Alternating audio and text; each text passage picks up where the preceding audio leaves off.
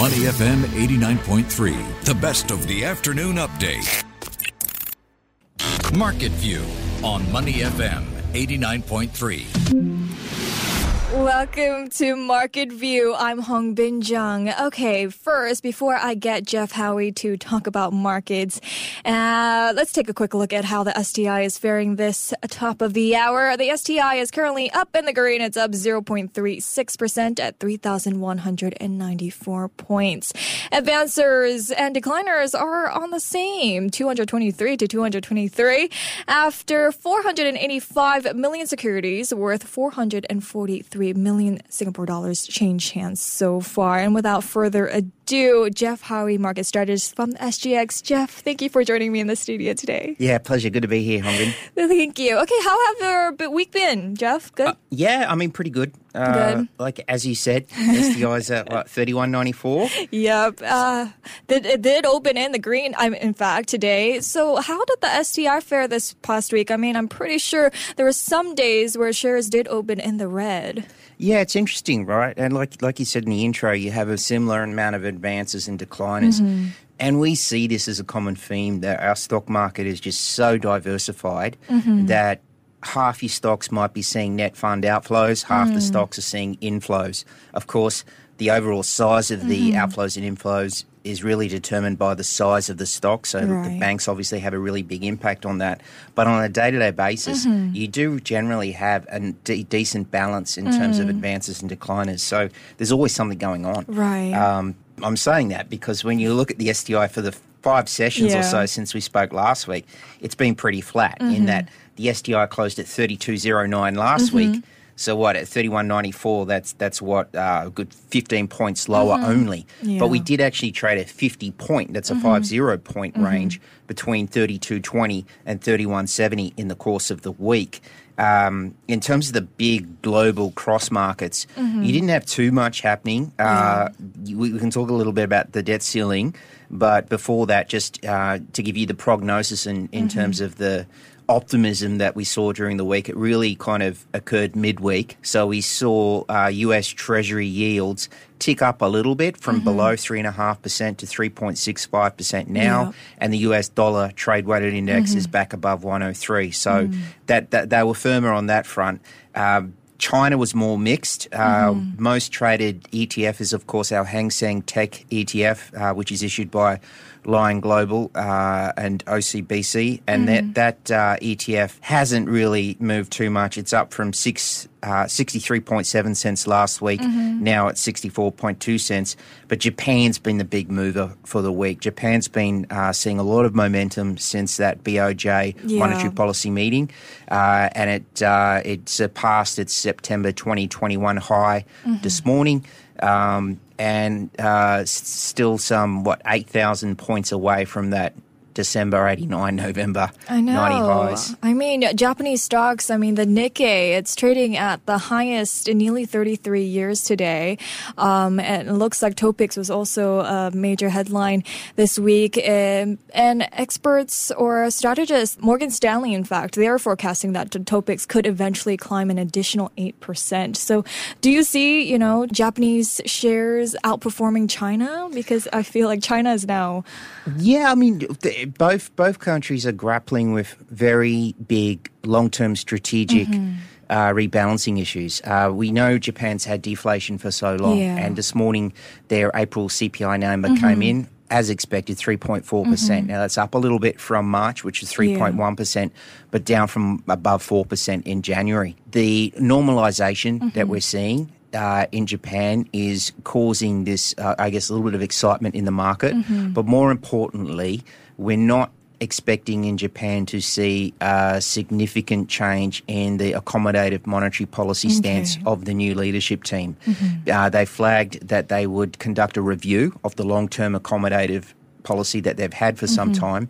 Now, that review It's not going to be a week. It's not going to be a month. It's going to be between 12 months and 18 Oh, months. okay. So that gives uh, some breathing room Yeah. for uh, the likes of the, the banks and the brokers to revise their forecast and Mm-hmm. so forth uh, and, and ride some of this this momentum. And of course, it does follow uh, very well received earnings season Mm-hmm. for Japan. But at the moment, there's still uh, that still risk is there that they at the moment do have CPI outpacing GDP growth. China as well has that long term uh, consumer driven domestic demand emphasis that has to come into its growth rather than the investment led SOE uh, type of in- investment trade led growth that they've had in the past. So that rebalancing act is also something that they're working with, uh, and it does obviously impact the region somewhat. I see, I see. But I mean, China, several economic data out for China as well this week, earlier, I think on Tuesday, Yeah. with their industrial retail sales, I believe, and fixed income. Fi- Yeah. Fixed investment Uh, yes, Yeah. there you go. But it looks like faster than expected, or what market watchers were expecting China to grow. That kind of is that optimism is kind of going down a bit. That's exactly it? right. We started January optimistic, then uh, I think Feb March we became cautiously Mm-hmm. optimistic, and now we're cautiously cautiously optimistic, cautiously cautious optimistic. Uh, and, and and and and and we saw that in those numbers. That so the industrial production and the retail Mm-hmm. sales were the main takeaways. They were of course higher because of the low base Mm-hmm. last year, but uh, they came in slower than expected, uh, particularly for the industrial production. We did, as you said, uh, we have been seeing this cautious optimism. In the market. So the equity market didn't really move too much. It was pretty flat. But where we did see a change, uh, somewhat of a sea change, was in the uh, renminbi exchange rate. So the, the dollar yuan actually moved back above 7.0 threshold this week. That uh, did have an impact on one of our stocks. So one of our best performing uh, stocks for the first four sessions of the week was Yangzijiang Shipbuilding because it sells. It's it's actually based in Jiangsu, but it actually sells and generates half. You know, it's at least half its revenue in US dollars. I see, I see. And now I want to go back to the STI. Who were the biggest movers on the STI this week, Geoff? Yeah. So aside from Yangzijiang Shipbuilding, you also had Marco Polo Marine. Mm-hmm. So I guess take, look, taking a look outside the STI and just across the most active movers. Yeah. Uh, Marco Polo Marine, Yangzijiang Shipbuilding, as we Mm. said, Top Glove, Torquemed, and Delfi led active gainers. And then you had the place holdings, Genting Singapore, Geo Energy Resources, Singapore Post, and AEM holdings leading the active decliners Okay. for the week. I see, I see. And taking a look at earnings season, I want to talk about this, Geoff. It looks like Singapore Airlines soared a little Yeah. higher than markets were expecting. Did this come as a surprise for you?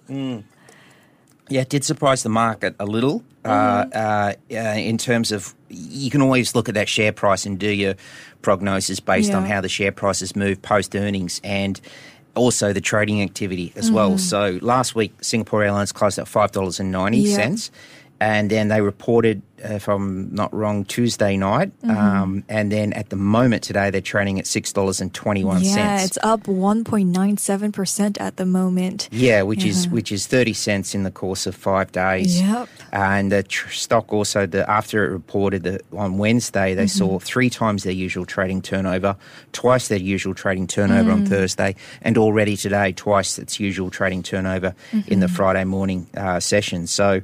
Um, its its net profit Mm. reached uh, what was it, two point two Singapore billion dollars, which was a three point one billion mm-hmm. dollar swing from the nine hundred and sixty million dollar loss for the previous mm-hmm. FY. The passenger load factor was around eighty five percent mm-hmm. for the FY, which is up from thirty percent in the preceding FY. But some of the market observers and investors would say it wasn't surprising because global tourism, as we know in Yeah. Singapore, when we had our full reopen in April last year, you did have a bounce back in global tourism. International tourist arrivals um, more than doubled last year compared to the preceding two years. And in January, uh, the Tourism Bureau also announced international visitor arrivals would hit 12 to 14 million this year. Um, full tourism recovery would be expected by next year.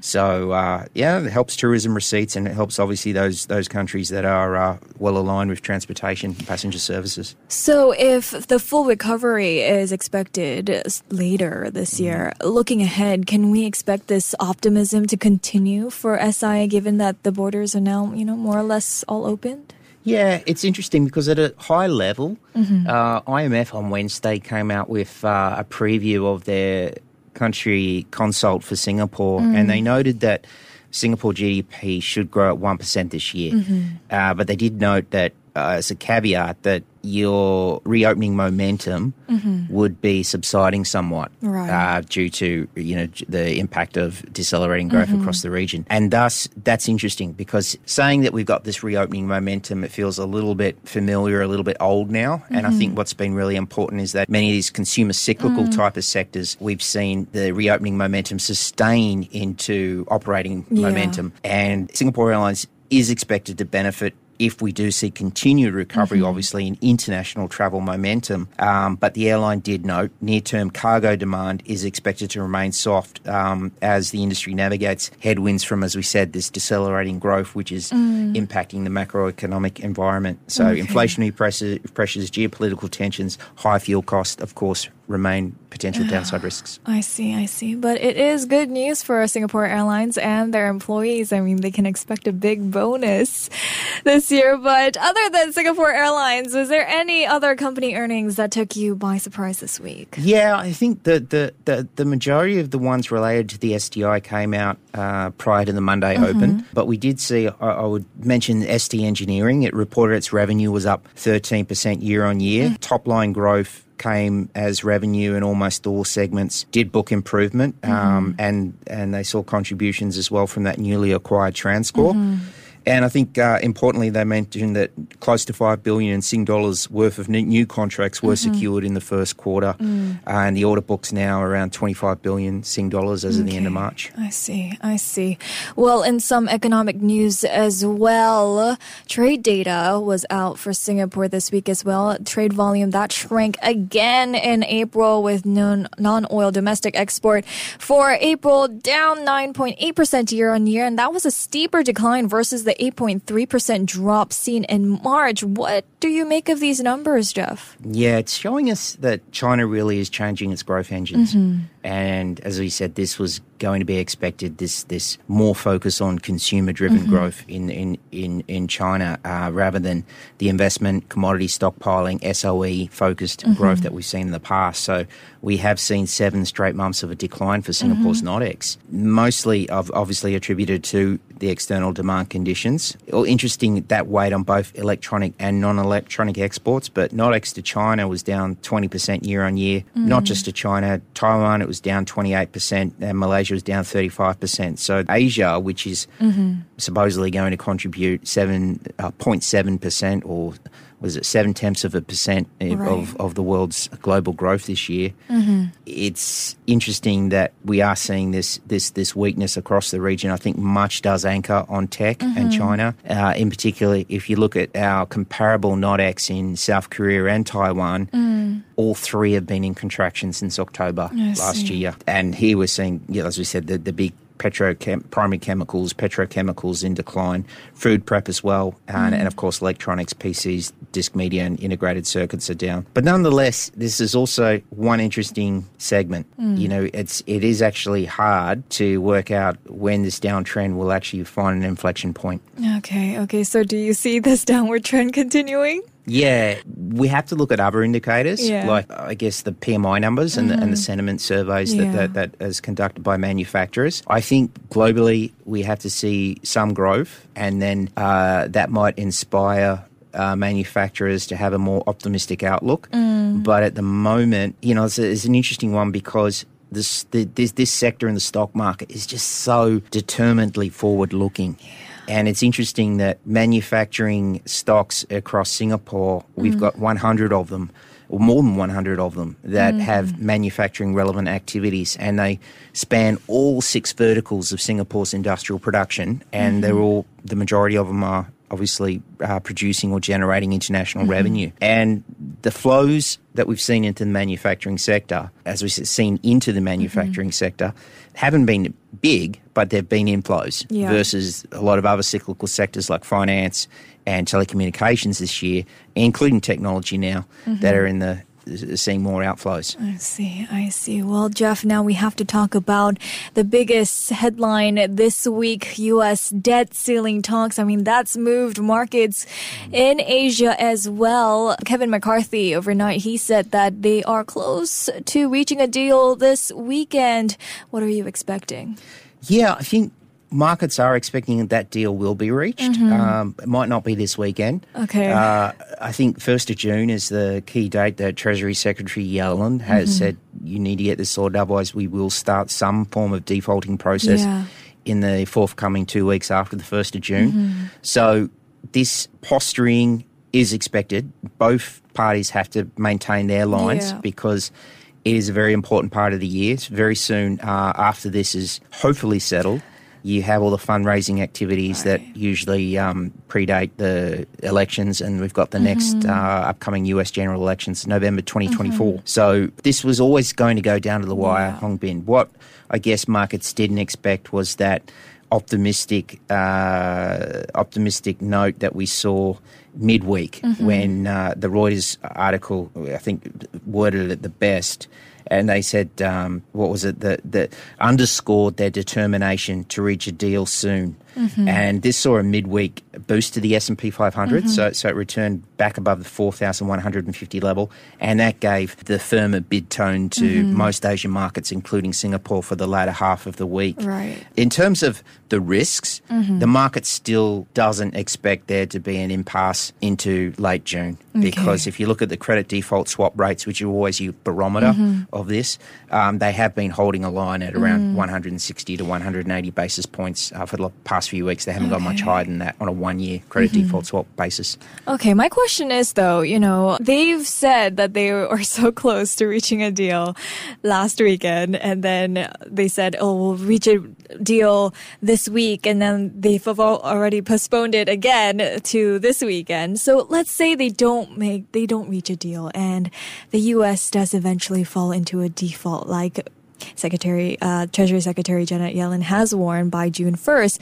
What, I mean, that will be a huge impact to the U.S. economy, but also the global economy. How severe will it be for Asia? It would be, it would be so detrimental to mm-hmm. the economy that it's just unforeseeable that the U.S. Mm-hmm. would allow it to happen. Yeah because for a start, these are political leaders mm-hmm. that depend on their constituents to have well-being, mm. especially low to middle income uh, voters and so forth that generally when these things happen, it mm-hmm. always uh, disproportionately impacts that segment of mm-hmm. the economy. So this is why markets can't see it happening, yeah. Hongbin. But if it did happen, yeah, there would be quite a lot more volatil- volatility. Mm. If it's, let's say, somewhere between the two, it, mm. it, it doesn't, it kind of gets stretches into mm-hmm. June and so forth, it will see increased volatility. Mm-hmm. Uh, the week before, it was the opposite mm-hmm. tactic. It, was actually. Um, rather than underscoring confidence, mm. it was underscoring a lack of confidence, and we saw in the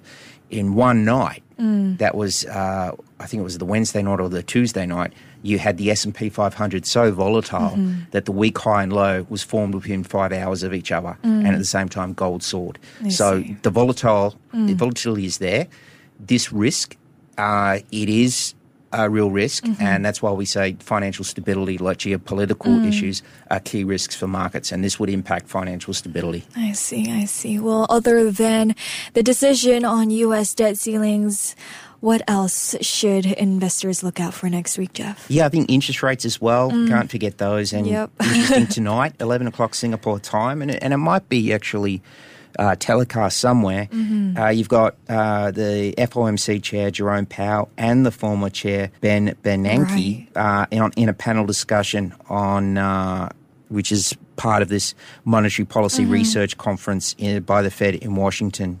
Uh, you've got Singtel releasing its earnings next week, we mm-hmm. think. You've got G7 summit beginning today for the next three days. Yep. And importantly, US PCE core deflator will be released next Friday. This is a really important inflation gauge. Mm-hmm. It's been between 4.3% and 5.3% for the past 18 months. We're expecting it to come in at around 4.5% as we've seen in recent months. I see, I see. Well, thank you so much, Geoff, for joining me in the studio today. Thanks very much. Thank you. We've been speaking with Geoff Howie, market strategist at the SGX. Stay with Money FM 89.3. Before acting on the information on Money FM, please consider if it's suitable for your own investment objectives, financial situation, and risk tolerance. To listen to more great interviews, download our podcasts at moneyfm893.sg or download our audio app. That's A W E D I O. Available on Google Play or the App Store.